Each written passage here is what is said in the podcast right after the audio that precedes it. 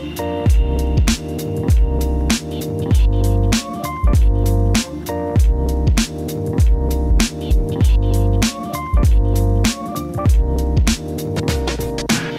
management stratégique de la créativité organisationnelle, tout un programme.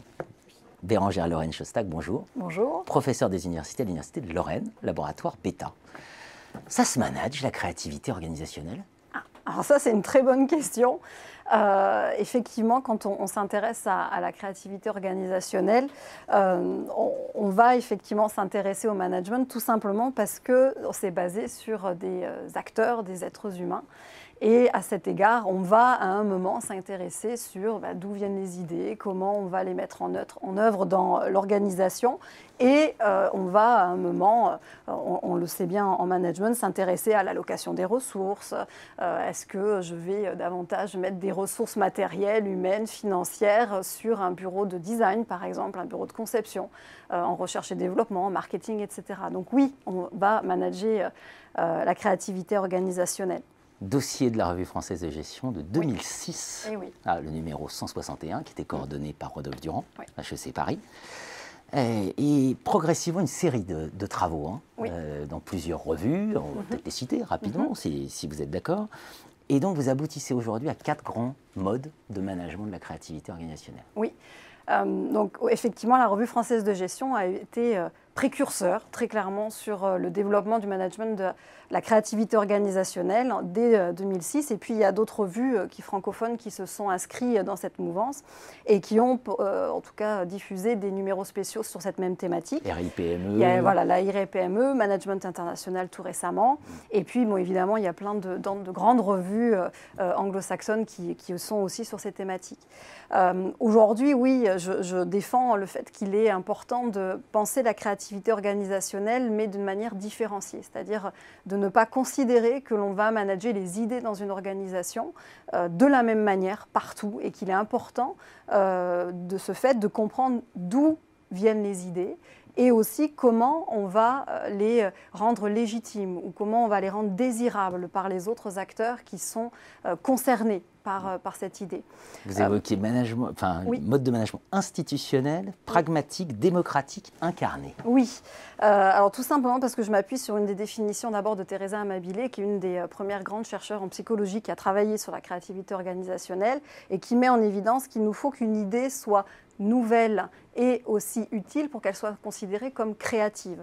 Et donc par rapport à la question de la nouveauté, je mets en avant qu'il y a deux grandes manières, enfin deux sources principales de, de cette idée. Ça peut être soit l'environnement, qu'on ne considère pas comme uniquement euh, comme source d'isomorphisme, mais ça peut être aussi euh, ce que appelé moi l'hétéromorphisme, ce qu'aujourd'hui on appelle le pluralisme institutionnel. Et puis on a l'organisation. Isomorphisme, juste pour être, ah, pour décoder, ça veut dire que tout le monde fait la même chose. Exactement, et toutes les organisations se ressemblent, etc. Et donc les organisations peuvent elles aussi être source de créativité, euh, les acteurs, le leader, euh, les, salariés euh, aussi. Et puis on peut légitimer cette idée soit de manière plus rhétorique par les, stratégies discursives, et puis on a les, le, faire, qui, enfin l'expérimentation qui peut nous aider à, convaincre les autres que notre idée est vraiment une bonne idée.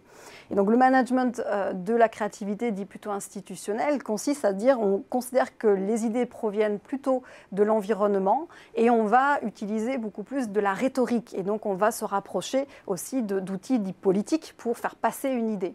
Euh, on a euh, aussi un, management dit pragmatique où là on est plus sur du faire.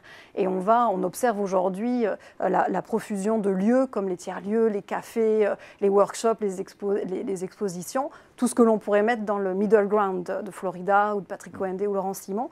Euh, et, donc c'est par le faire qu'on va montrer que notre idée est euh, désirable et que les gens vont ensuite exploiter. Mmh. Ensuite, on a un management qui est dit démocratique. Donc là, on considère que ce sont, c'est plutôt l'organisation et en particulier les acteurs, les salariés, qui vont être source de, de, cette idée nouvelle. Et euh, on va le faire avec aussi quand même du politique. Et là, euh, un des exemples un peu emblématiques, c'est les organisations de l'économie sociale et solidaire qui vont vraiment mettre l'accent sur, euh, sur ce salarié et sur ces discours qui vont être importants pour convaincre les autres d'utiliser telle ou telle idée. Et enfin, un dernier type de, de, management qui est donc le management incarné, qui est le plus classique, j'allais dire, en particulier dans les industries culturelles et créatives. si on regarde des agences de, de design éponymes comme Philippe Stark, eh bien là, on va avoir effectivement une incarnation de, de ce management de l'idée par rapport à une individualité, une personnalité, un caractère. par exemple, là, dans le cas que je suis en train de, dire, Philippe Stark. Et alors qu'on avait une, vision très créativité centrée, donc sur le processus d'émergence de l'idée, aujourd'hui, la recherche évolue pour mettre en évidence les tensions autour de la capture et de l'appropriation de l'idée. Hein. Exactement. Parce qu'une idée ne se protège pas. Euh, on, a l'habitude de parler, quand on est en innovation, de parler des droits de propriété intellectuelle, comme le brevet, les dessins et modèles, les droits d'auteur, de manière assez traditionnelle. Sauf qu'une idée ne se protège pas. Euh, donc il faut réfléchir autrement et se dire comment je fais euh, pour eh bien, pouvoir continuer à innover et qu'on puisse quand même créer de la valeur à un moment. et alors il n'y a pas que de la valeur financière, hein, on est bien d'accord. Il peut y avoir de la valeur aussi pour les acteurs, qui peut être sociale, sociétale, aussi pour la société euh, tout simplement. Et on a euh, donc des questions qui sont quelles sont les euh, modalités aujourd'hui pour capturer cette valeur de, de cette idée? On a euh, les Creative Commons qui se développent énormément euh, à l'heure actuelle et qui, font, euh, qui pointent du doigt quelque chose qui, à mon sens, est vraiment important parce que ça nous montre le, fait qu'on peut avoir une idée et on ne va pas posséder pleinement les droits, la totalité, l'exclusivité des, droits sur cette idée. Et, et, si je peux me permettre juste un, petit parallèle avec ce qu'on a pu vivre il y a peu de temps, au mois de juillet dernier, avec la Coupe du Monde où on a, bah, on, est, on a gagné on était content, euh, notre équipe de, France a gagné. Et, quand on, écoutait les, commentateurs, il y avait des critiques assez fortes qui disaient Mais comment se fait-il qu'une équipe qui ne possède pas la balle a terminé championne du monde? Mmh. Et j'ai envie de dire bah, peut-être que c'est une piste à explorer ou au moins une source d'inspiration de se dire qu'une entreprise peut très bien ne pas posséder la balle et pouvoir réussir.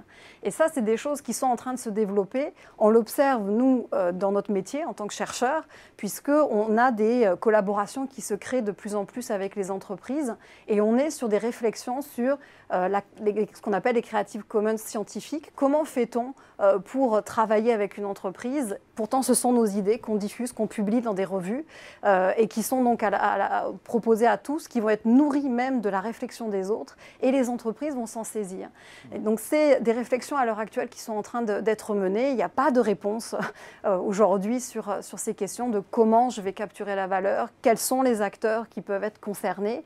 Mais euh, les forces, en tout cas je constate qu'il y a vraiment un boulevard de travail à faire là-dessus euh, parce que que ce soit nos universités par exemple sont demandeuses de, de réponses sur comment fait-on quand on gère par exemple une collaboration entre un chercheur, et une entreprise ou un entrepreneur, euh, comment on se répartit la valeur qui va être créée de cette idée. Et ça, c'est un des enjeux à l'heure actuelle du management stratégique de la créativité organisationnelle. Dans une économie de la connaissance, ça paraît logique Exactement. que ce soit un enjeu majeur. Merci Bérangère Lorenz Chostac.